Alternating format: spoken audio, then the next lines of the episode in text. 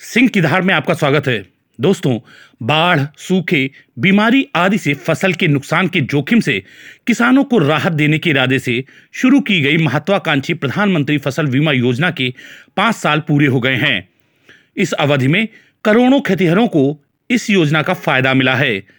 केंद्रीय कृषि मंत्रालय के अनुसार, जनवरी 2016 से अब तक नब्बे हज़ार करोड़ रुपए बीमा के तौर पर किसानों को दिए गए हैं। योजना के महत्व को इस तथ्य से समझा जा सकता है कि इसके लागू होने से पहले औसतन प्रति हेक्टेयर बीमित राशि पंद्रह हज़ार एक सौ रुपए थी, जो योजना के बाद बढ़कर चालीस हज़ार सात सौ रुपए हो चुकी है।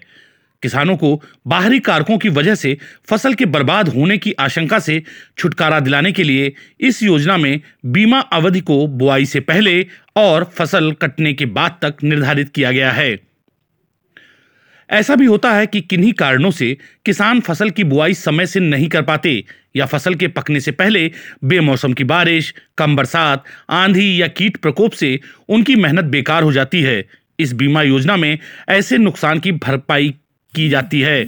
हमारे देश की लगभग 60 फ़ीसदी आबादी अपने रोजी रोज़गार के लिए खेती और उससे जुड़े कारोबार पर निर्भर है। ज़्यादातर किसानों के पास बहुत थोड़ी ज़मीन का ही मालिकाना हक है। ऐसे में उपज के कम होने या खराब हो जाने का सीधा मतलब उनके ऊपर दुखों का पहाड़ टूटना है।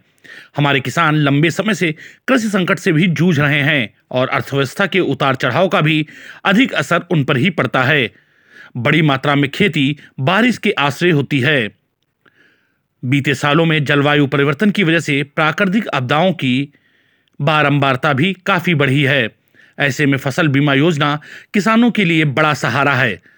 प्रधानमंत्री नरेंद्र मोदी ने इस योजना की उपलब्धियों के बारे में बताते हुए कहा है कि अधिक से अधिक किसानों को इसके बारे में जानकारी हासिल करनी चाहिए और अपनी फ़सल का बीमा कराना चाहिए।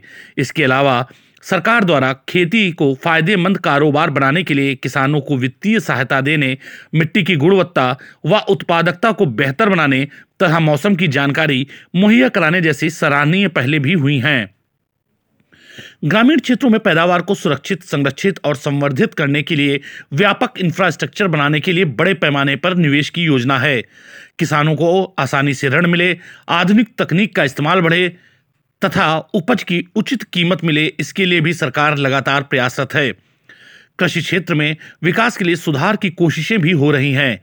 किसानों की मेहनत का ही नतीजा है कि कोरोना काल में भी खेती में बढ़ोतरी हुई है। और कृषि उत्पादों का निर्यात बढ़ा है।